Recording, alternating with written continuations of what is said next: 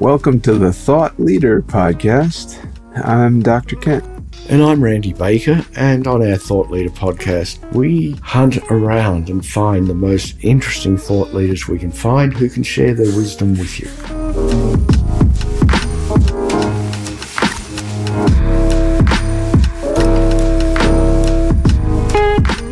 Today we talked to Eleanor Beaton. Really surprising stories that she brought up right right off the bat. Very very exciting listen closely for, for my favorite story, which is about the $9 and the fish.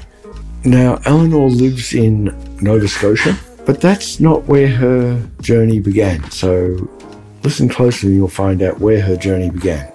And if we have any uh, female entrepreneur listeners, honestly, second to none advice in here. And clearly, Eleanor is devoting her life to to rethinking, helping helping women to rethink their careers, so here we go. Here's Eleanor Beaton. So, Eleanor, we've had some technical difficulties, which is always super, super fun. And it kind of puts everybody in a good mood to have a conversation. I think a little bit of, you know, tech frustration to get the blood boiling. Common ground, I think. That's what it's called. We're all in it together. Yeah, I like that. Yeah. So you have Frida Kahlo there behind you. Um, it's do. really a neat contrast with you because you have sort of that similar dark features. And um, what does that mean to you? So Frida Kahlo was so inspiring because she was a woman who um, endured a lot of pain and suffering in service of being herself and bringing her art and her vision into the world at a time when it was really difficult for women to do that. And so she is just a, a source of tremendous inspiration to me for her originality, um, for her perseverance, and also really a testament to, I think, how far we've come you know, and, and where I'm in a place today where myself and my sisters are able to share our knowledge and wisdom in a without the kind of suffering that she had to endure. And it, and from a branding perspective, she was she was the queen in a lot of ways. She she knew what she was doing. She was the queen of the personal brand. I mean, you know, imagine being able to interview her on this podcast and all the what she would have to say about really being able to build a, a global brand. It'd be impressive. So, on that note, curious to know kind of to start uh, you can tell randy and i are kind of the two sides of the shop here i, I go straight into the soul stuff and not and he'll, he'll try and get into your pocketbook soon i'm kidding but if we were to talk about frida as an archetype who's the frida in your life like how did you end up you and your sisters how did you end up being powerful and awesome and strong or quirky all the things that you are mm. I think it really comes down to my mom, actually. My mom, she met my father. She's from the Fiji Islands. She met my father there. He was playing rugby. He went over from the UK as sort of this voluntary service overseas. He loves to tell me he was making $9 a week you know, at this job with the Fijian government. So he have to he would have to go fishing to supplement his income and actually eat so he's playing rugby. He meets my mother. They fall in love. They move to the UK. That's where I'm born. And then ultimately, he gets a job as a prof in Eastern Canada. And so my mom followed him, a totally different culture. She was very brave, left her, you know, her family and, you know, all sort of those community connections to pursue a new life. And we arrive in Eastern Canada and the culture's totally different. And so she decides that she's going to stay home and raise us. And I watched her really adapt, build community, build friendships. What she didn't build, though, what she gave up was her career. And so she was very much, you know, economically dependent on my father. And they had a wonderful relationship. But I can remember her saying to me one time, she was driving me to basketball and she's gripping the wheel. She's really annoyed about something. And she says, Eleanor, money is power always make your own.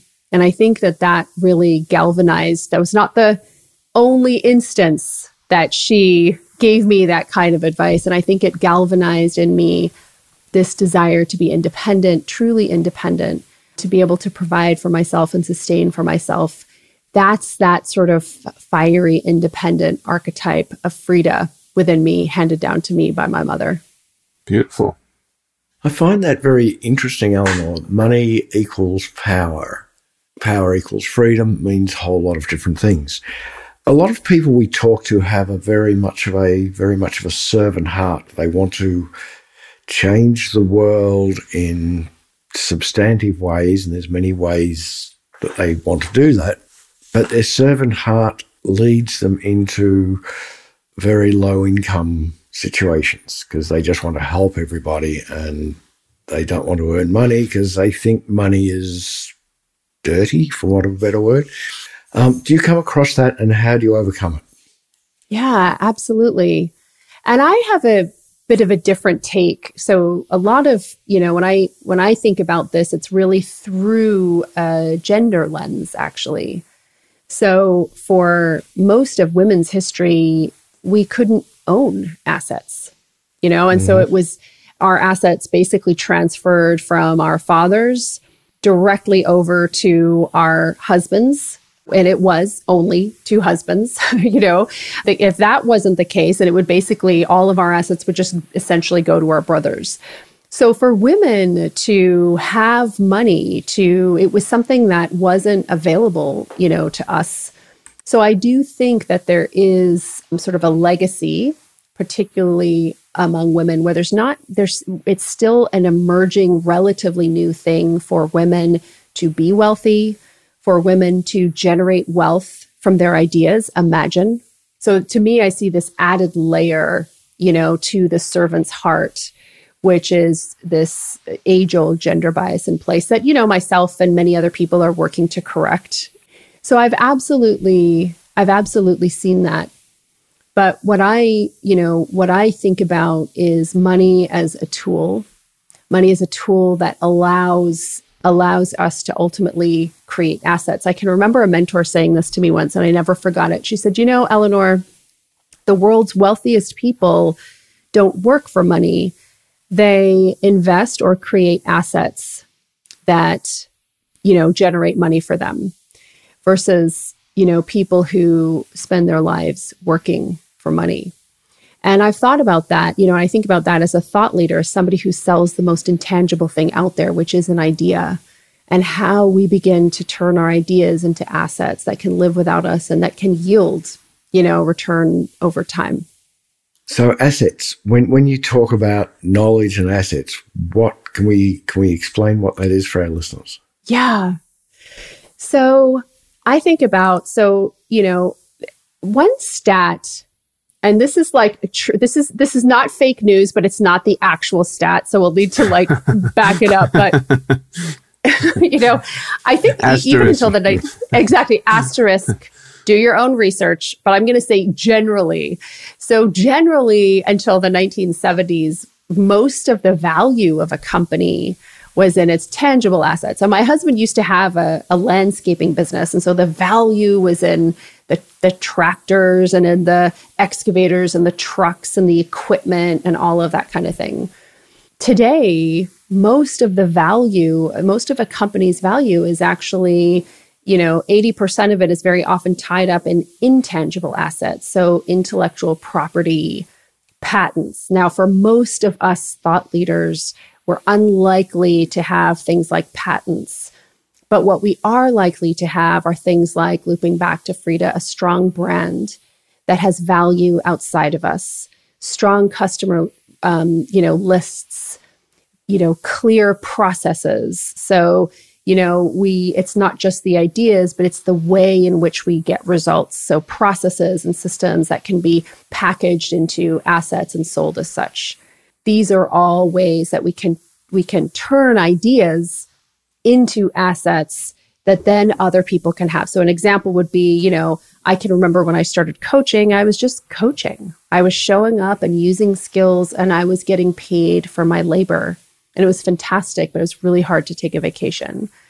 You know, then I started figuring out, wow, there's something that I'm doing here consistently And that became the bedrock of curriculum. And then that curriculum became the bedrock of processes that other people could deliver. And that was the key to turning ideas into an asset that can yield return without my labor. Hmm. Yeah. So I, I feel compelled to to want to tie your systems thinking. Clearly, you, the way you're mapping thought leadership is among the clearest and cleanest and simplest I've heard, which is wonderful. So I'm curious how you would map that back to your mother and father in a way, mm-hmm. and not just them, but your the the whole I don't know breadbasket of all your ancestors and surroundings and all those things, because the the multiculturalism, different countries, different cultures. Mm. The stories, clearly the story about the nine dollars and the fish, the you know all the different things. How did that all turn you into a systems thinker? Mm. Oh, that's such a fantastic question. I think any immigrant, you know, so I think sort of as myself as an immigrant to a country as a biracial kid growing up where I didn't look like anybody that I knew and there's always this sense of not belonging. And I don't want to overplay that or overstate that because I think there's it was subtle, right? And there's certainly people who very, very much do not belong, you know, or have, or, or feel, you know, have experienced a lot, lot of strife over not belonging. For me, it was always subtle. But, you know, there was always this sense of this feels like home, but it's not quite home. I don't quite belong here. And so we would go to Fiji and there would be my family there and they would look so different from my family in the UK. And then in Canada, it was not actual family, it was just friends, which can sometimes be family. So I can remember as a kid taking refuge in ideas, taking refuge in books, taking refuge in my thoughts. And I think that's, I would map it back to that this idea of the surest home I've known you know, for most of my life has been a home that I create from my dreams and my thoughts and how I put those things together to create something that makes sense to me. So, Eleanor, you have a 30 30 30 philosophy. Um, a, can you explain what that is? And B, can you tell me how you arrived at it? Yeah. Oh, I love this. So I arrived at this through one of the most powerful shaping forces. I think a, a lot of people will be able to relate to this, which is indignation. So in the business coaching world or in the world of sort of women's entrepreneurship, entrepreneurship generally, lots of conversations around entrepreneurship now have been really taken over by the world of tech startups, the influence of Silicon Valley, that if an entrepreneur is someone who comes up with an idea, gets a ton of investment of people to invest in that idea, and then attempts to grow that idea as big as possible to provide a big return for investors. And so it's this idea of the unicorn business. And lots of useful companies and useful technologies have been created in the pursuit of becoming a unicorn.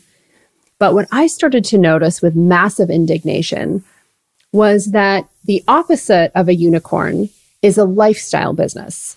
And so a lifestyle business is is like a passive aggressive compliment. So I would be in these places at these conferences and I would be, you know, where there were a lot of tech people and tech influence. And it was great and the energy was great. And then I would talk about what I would do. And it was kind of like, oh, that's a lifestyle business. And the idea is that a lifestyle business is, you know, not that valuable. It's kind of itty bitty. It's just like this little thing.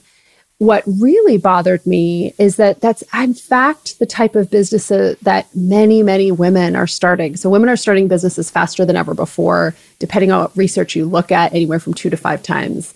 I was like, so this entire swath of people are being written off as lifestyle businesses. So what we call things is so important. And what I realized is that there had to be a name, there had to be a way to articulate what so many of these entrepreneurs are actually looking to create. And that's when I really started finding out from, from women entrepreneurs in particular the experts, the thought leaders, what it was, what their goals were, I found the end goal was really three parts. They wanted cash because money is power and freedom. They wanted influence, the ability to have their ideas heard and acted upon, and autonomy, freedom. And so that's where this concept of a jewel business, which is 30, 30, 30. So 30% year over year growth until such time as the founder decides to accelerate or decelerate growth. And this is growth that's funded through generally internally generated cash flow. So it's the first 30. The second 30 is profitability, a 30% or more profit margin. And then the final 30 is 30% open unscheduled time. And that's the type of business that delivers the results that I suspect so many of the listeners here desire. What's a thought leader if we have no time to think? You know, and and so many of us end up creating businesses because there isn't a clearly articulated model that become more like prisons than fulfill the promise of why we started the business in the first place. Wow, beautiful. Uh, I love the philosophy there and the simplicity, particularly you know coming. So I have my PhD in music, so I come out of the the art you know artistic space and yeah. everything in that space. You know, in fine art, it's it's it's shadow and and light.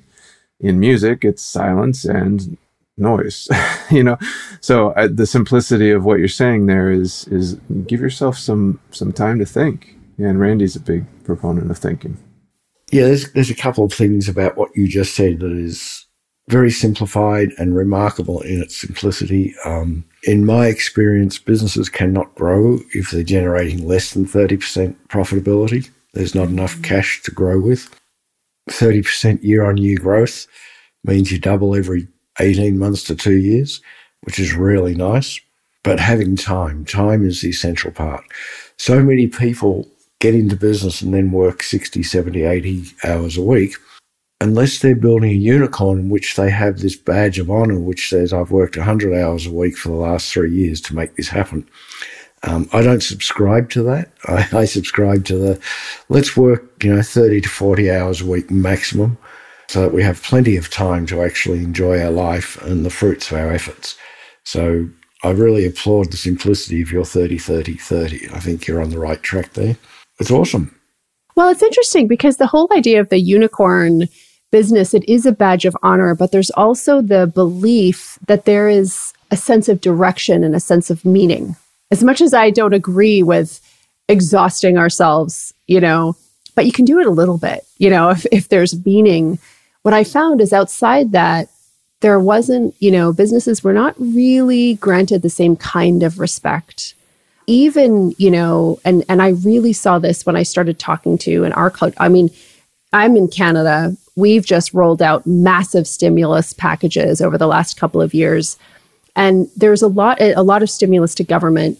And I did some consulting around that in, you know, with respect to women entrepreneurs. And I was shocked at how little was understood at the highest levels of power about these types of businesses. Very little, you know, mm. um, and that really showed me the degree to which a totally different type of business is dominating the conversation around what entrepreneurship is, and thus the types of the, how we should tax those businesses, how we should support those businesses, but if there isn't another model that helps, you know, people to understand that gives meaning to the work, it's just not understood or important. So, in closing, because we love to keep things punchy and short, I'd love to hear your perspective on chomping at the bit here to ask you about Mackenzie Bezos and uh, Melinda Gates, because Wow. Well, I don't even need to say much. So, so what are, what are your thoughts around uh, really wealthy women and their power and, and where things might be going? And then at the end, tell us where people can find you and what you're up to and all those different things. Yeah. I am so fascinated and intrigued at what Mackenzie Bezos and uh, Melinda Gates are going to do next. Both have, you know, Melinda Gates, of course, is better known, and she has a reputation and a brand for having been a real conscience behind the money. And I strongly suspect that that will continue. You know, what I always found so interesting is in this age of mega wealth, we still haven't necessarily reached the kind of philanthropy that we would have seen in like the steel age. Carnegie and Rockefeller, not necessarily fantastic people, but massive, you know, massive biases certainly towards philanthropy, which we haven't really seen from a lot of the internet millionaires that have been created today. So I look forward to seeing how, you know, these two women put their imprint on philanthropy and how that influences future generations. So that's, I'm super curious about that to see how examples of how massively wealthy women shape how wealth is understood and used. Yeah. And then as far as finding me, you can find me at eleanorbeaton.com or if you're a podcast listener, the Power Presence Position podcast. Very good. Such a pleasure chatting with you. Uh, really inspiring, as we said earlier. I mean, the clarity uh, that you speak with is is remarkable. And where where else can folks kind of follow you or work with you? Because I know you've got oh, a bunch right. of different things. Yeah. So I really work through a couple of different programs that are all about creating the infrastructure that really supports turning ideas into assets. And so there's a couple of programs that I run called the Power Presence Position Business Accelerator and the Incubator. These are for women entrepreneurs who sell knowledge and expertise. And all of those details, you can get them at eleanorbeaton.com. Thank you. Thank you.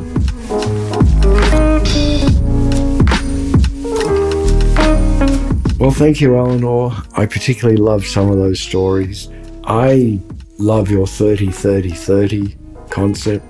I think that is the simplest version of a complex concept that I have ever heard. And so thank you for sharing that with us.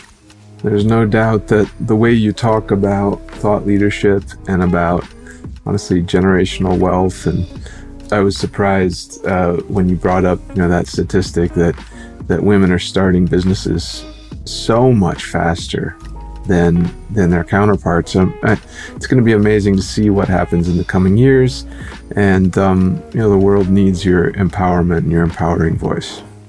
And if you want to have some empowerment of your own, go and visit our website, thoughtpartnergroup.com.